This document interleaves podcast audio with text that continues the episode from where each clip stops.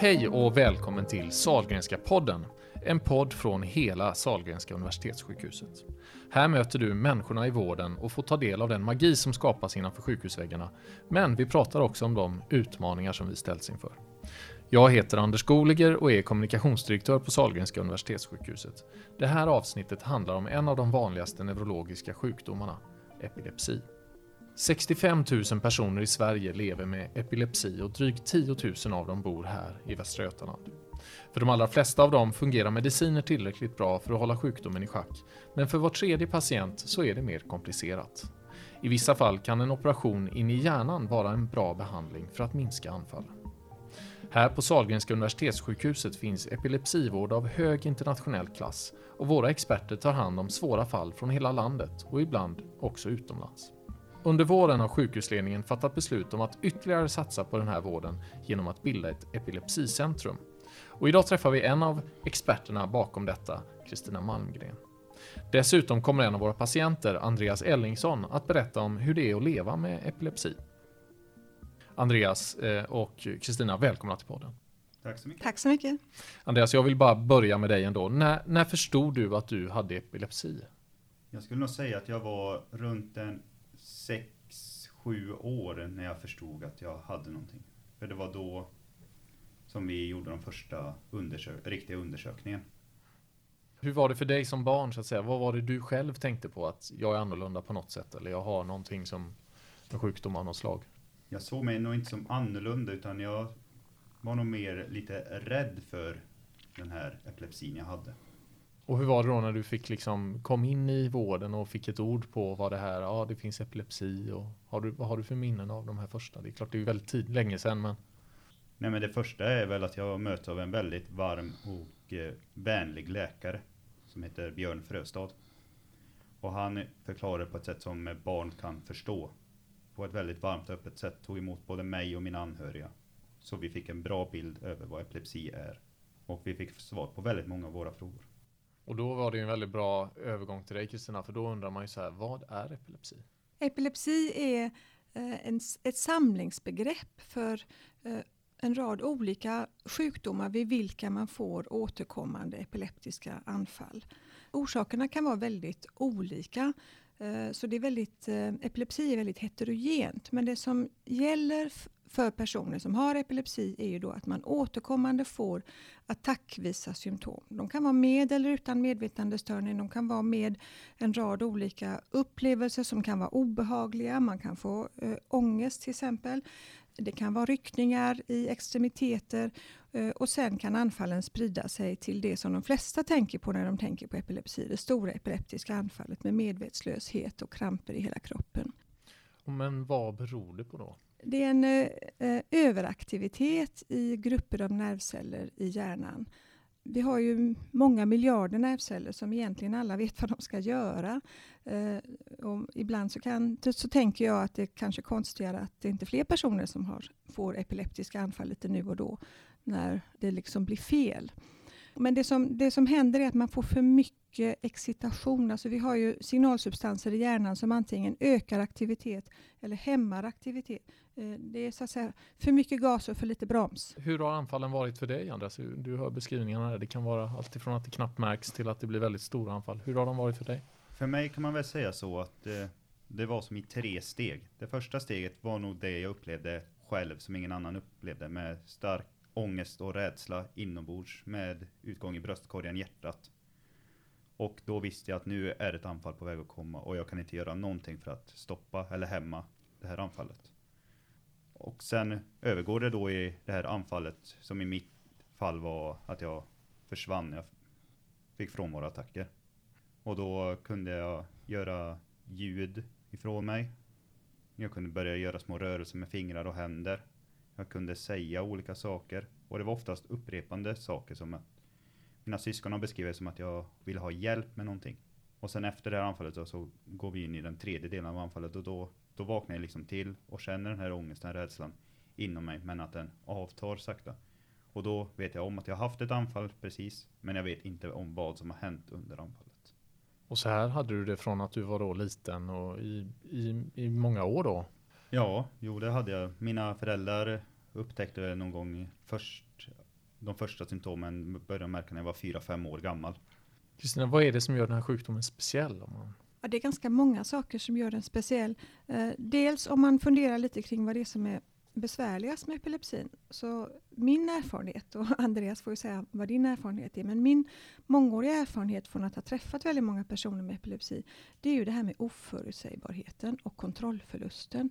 Du vet inte när det kommer. Du vet bara att du har den här risken att det kommer och så vet du att du tappar kontrollen över dig själv och det är en väldigt obehaglig känsla och det, en, eh, det leder i sin tur till en förväntansångest som man kan gå med. Ska det hända nu? Ska det hända när, när vi har skolavslutning? Och så vidare. och så vidare. Men det som också gör epilepsi speciell är ju att det är en sjukdom som i väldigt många år har varit behäftad med, med ett stigma. Alltså det finns fördomar relaterade till, till epilepsi. Och det kommer ju ända sedan antiken och det finns alla möjliga föreställningar. Nu lever vi i en modern värld och jag får ju säga att med mina 30 år med epilepsisjukvård i Sverige så tycker jag ju detta har blivit mycket bättre. Jag tycker att de jag träffar inte på samma sätt eh, är rädda för att berätta om sin diagnos till exempel. Men i stora delar av världen är stigmat ett jätteproblem. Är det något som du, jag hade skrivit ner en fråga Andreas, så här, vad, dels hur brukar du berätta om din sjukdom när du träffar någon på, ja, på en fest? Kanske man inte gör det, men i, du vet i något sammanhang, en ny kollega eller det är något sammanhang där du känner att Nej, men nu vill jag berätta att jag har den här sjukdomen. Eller, hur, hur brukar du beskriva det då? Nej, jag brukar väl eh, vara ganska öppen med det och säga att jag har epilepsi och då beskriver jag också att jag får frånvaroattacker som varar upp till 10-20 sekunder. Och ger dem en liten beskrivning att eh, då är bara liksom vänta ut det och inte liksom stressa upp sig eller försöka prata med mig eller någonting utan se till bara att jag inte utsätter mig själv för fara. Och följdfrågan där efter det, det blir ju då, och vad, hur brukar, apropå det här med fördomar och stigma och, och kanske också att det har förändrats, så det är intressant i sig att höra då, men, men just vad, hur brukar omgivningen reagera? Omgivningen runt mig har varit väldigt förstående och eh, tycker det är väldigt bra att jag berättar om det. Och... Är det en farlig sjukdom? Oftast är det ju inte det, men eh, dels kan man ju naturligtvis råka ut för olyckor eh, i samband med anfall. Och man kan säga att den sortens anfall som är farligast, det är ju eh, det generaliserade tonisk-kloniska krampanfallet, alltså med medvetslöshet och kramper. Och det finns också en risk för något som kallas plötslig oväntad död vid epilepsi. Och då är det framförallt att man har många tonisk-kloniska anfall. Det är en klar riskfaktor för det. Men de allra flesta personer med epilepsi har det ju inte så att deras anfall utgör någon risk för dem. Okej, vad hände med dig då? Din, din, din story lite grann ifrån det här att det blev, du kom in i sjukvården, du, det gjordes eh, utredningar och det gjordes eh, röntgen och så vidare. Och, och vad hände sen så att säga? Ja, det gick ju så att jag fick medicinering någon gång när jag var runt 9-10 år gammal. Och den hade jag i ungefär fyra år. Och när vi märkte då att inte den gav någon önskad effekt, anfallen minskade inte någonting, så provade vi en ny medicin som heter Lamotrogin. Då var jag ungefär vid 14 års ålder. Efter något år där så började anfallen avta mer och mer märkte vi. Och till slut vart jag anfallsfri i en 3-4 år under de sista delen av tonåren. Mm. De sista två åren var jag helt medicinfri också för vi trappade ner Lamotroginen. Så att jag gick helt utan medicin i två år. Men sen började jag på högskolan i Trollhättan. Och efter ett år där så kom det ett anfall då tillbaka. Så jag minns fortfarande den dagen än idag att jag kände en hopplöshet och en liten rädsla att nej, kommer det tillbaks nu igen?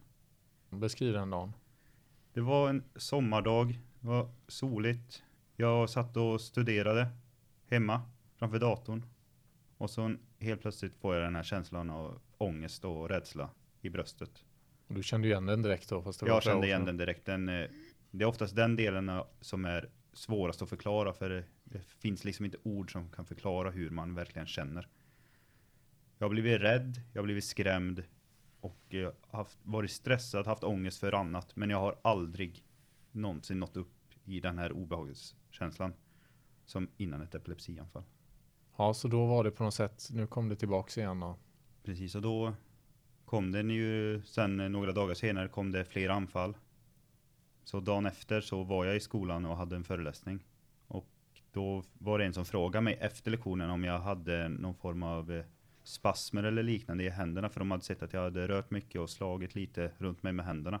Det här var jag inte medveten om utan då hade jag fått ett anfall utan att jag hade känt av det i förväg. Mm. Och då kände jag att nej, det här går inte nu. Och då bröt jag faktiskt ihop för första gången över epilepsi. Jag trodde jag blivit kvitt men den kom tillbaks. Och det var ju då jag sökte också upp sjukvård då, på NÄL i Trollhättan. Då började jag gå under utredning där. Och de gav, eh, satt in eh, Lamotrigin igen. Fast den här gången hjälpte den mig inte. Och jag bytte medicin återigen. Och sen efter att den inte hjälpte så vart jag kallad hit till Sahlgrenska då för större undersökningar. För då är det ju så eh, Kristina att här på Sahlgrenska universitetssjukhuset finns ju en, en stor kompetens inom kan man säga då svår epilepsi.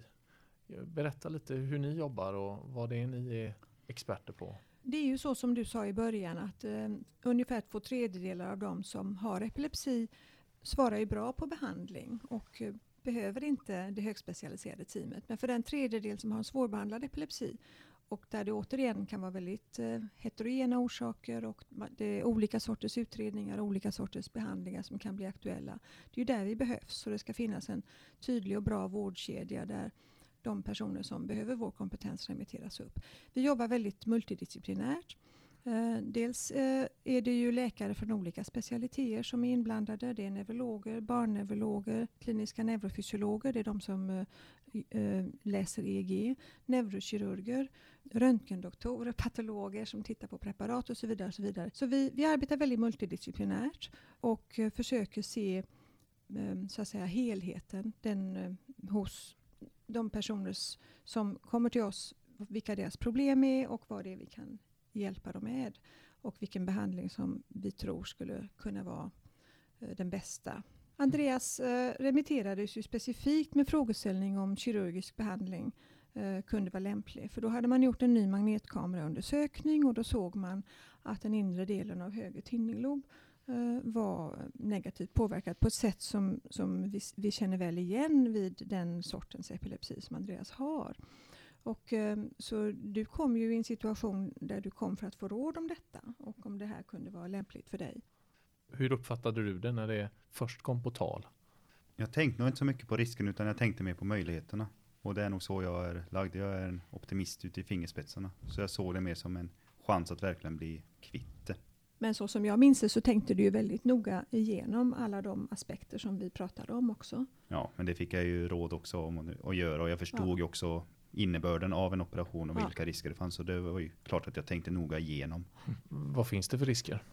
Dels finns det ju som vid alla operationer en kirurgisk risk. Någonting kan gå fel, man kan få en infektion, någonting negativt och oväntat kan hända. Och det har vi full koll på i Sverige med vårt svenska epilepsikirurgiregister. Att den risken är liten, den ligger under eh, 3% Men det, det, är ändå en liten risk. Men det som vi lägger rätt mycket energi på att diskutera det är att om man tar bort en bit hjärna som är sjuk så är det ju inte givet att den biten hjärna inte fungerar alls.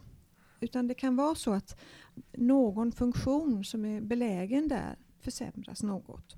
Och då är det ofta så att det kanske inte gör så mycket men i vissa fall så kanske det gör mycket och i vissa fall kanske det blir mer.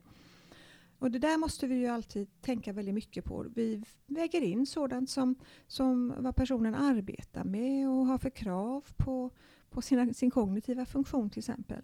För Andreas var det en tinninglobsoperation och tinninglobsoperationer där vet vi ju att, att tinningloberna arbetar mycket med minnesfunktioner. Uh, och det betyder att vissa specifika minnesfunktioner skulle kunna bli lite sämre. Beskriv lite. Hur gick det till när du bestämde dig för att nej, men vi kör på detta? Och... Ja, det hela började väl egentligen med att man skulle kartlägga var det, vart det låg och vart det fanns. Och då låg, jag inne på ett långtids-EG under åtta dagar här på Salgrenska. Och träffade även en eh, neuropsykolog som testar de kognitiva förmågorna hos mig för att se hur de låg till och hur det påverkades av hjärnan och hjärnans nedsatthet med i och med skadan. Sedan var det väl det att jag tänkte över de riskerna som fanns med ett kirurgiskt ingrepp och med de eh, eventuella nedsattheter som Kristina gick igenom med mig som fanns. dels på närminnet, bildminnet, den kognitiva förmågan och även lokalsinnet var ju i riskzonen för att försämras. Hur gick det med allt då?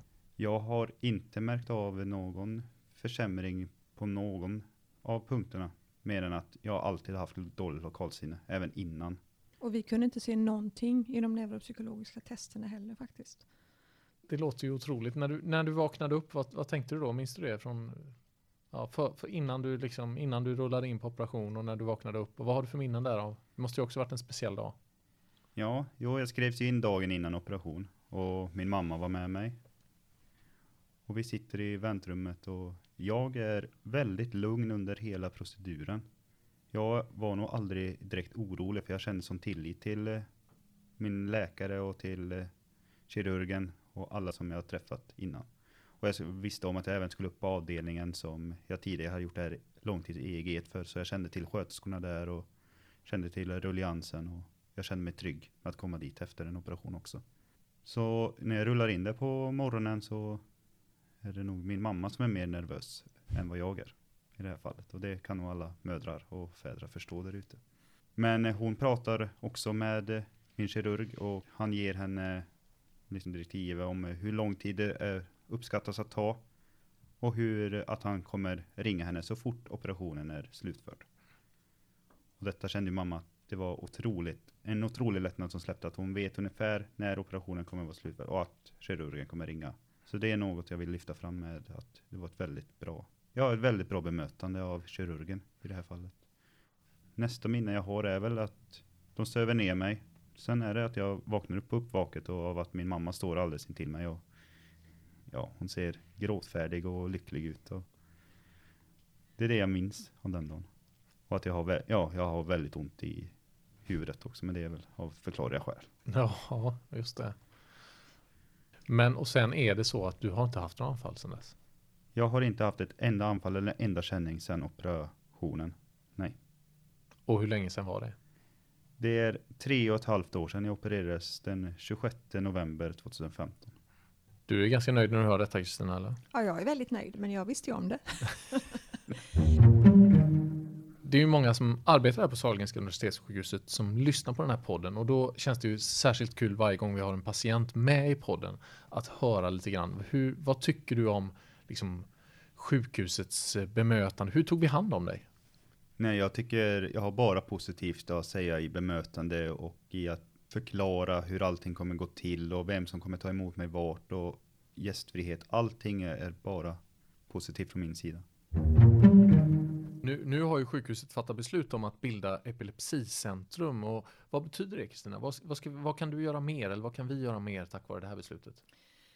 Vi kan göra betydligt mer och framförallt så kan vi tydliggöra eh, vårdkedjorna och hur man ska förflytta sig i vården. Hur eh, remittenterna ska tänka när de skickar eh, patienter eller frågor. Ibland är det ju frågeremisser rakt upp och ner. Eh, och även patienterna själva som ju kan eh, ta egen kontakt eller höra med sin läkare och, och ska kunna gå ut på eh, webbsidor och leta rätt på information. Och där vill jag också nämna att vi, vi är ju då ett, ett högspecialiserat epilepsicentrum men vi har ju även stora nätverk utanför Sverige.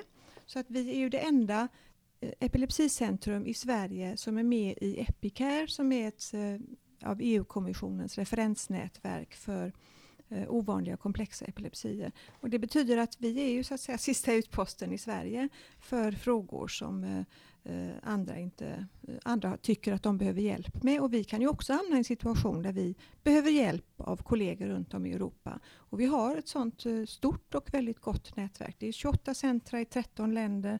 Vi har regelbundna videofallkonferenser vi, vi kan, där vi kan presentera patientfall och få råd från kollegor som kanske oftare ser patienter med väldigt ovanliga sjukdomar som vi ser sällan. Så att jag tror att, eh, att få mer möjligheter att bygga upp det här, få möjlighet att eh, öka lite eh, personal och få mer läkartid till att arbeta med, med epilepsicentrum än vad vi haft i det tidigare samarbetet. Det kommer att betyda väldigt mycket. Så nu, det, nu spekulerar jag bara här, men det mycket av sjukvården och här på Sahlgrenska universitetssjukhuset, men i allmänhet så, så handlar det om att man försöker sträva efter att minska variation, man hittar flöden och standardiserade vårdförlopp och så vidare. Men egentligen beskrivningen som du ger av epilepsi, det är ju en väldigt liksom heterogen sjukdom. Den kan ju ta sig många olika uttryck och behandlingsmöjligheterna är ganska många då egentligen också.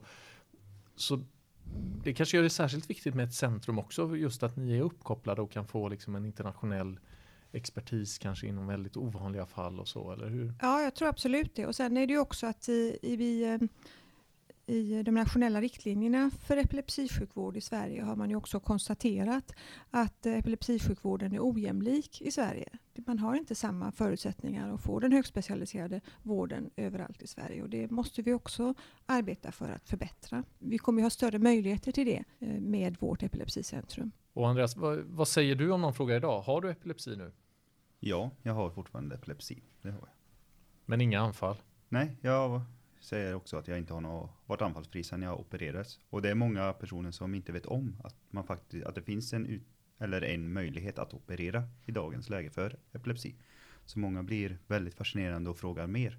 Eh, jag har ju en eh, standardfråga här i podden också som alla gäster får och eh, eh, Kristina, jag ställer den till dig den här gången. Om, om du var sjukhusdirektör för en dag, vad skulle du göra då? Ja, det är en svår fråga. Jag avundas inte sjukhusdirektören.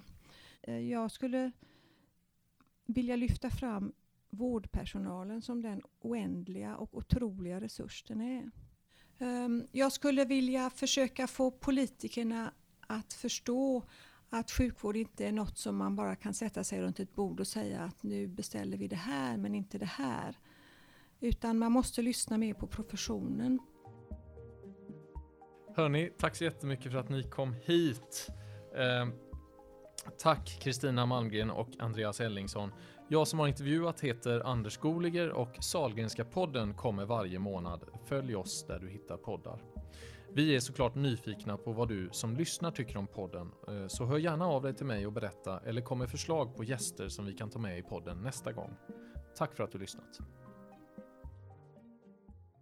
Salgrenska podden, en podcast från Västra Götalandsregionen.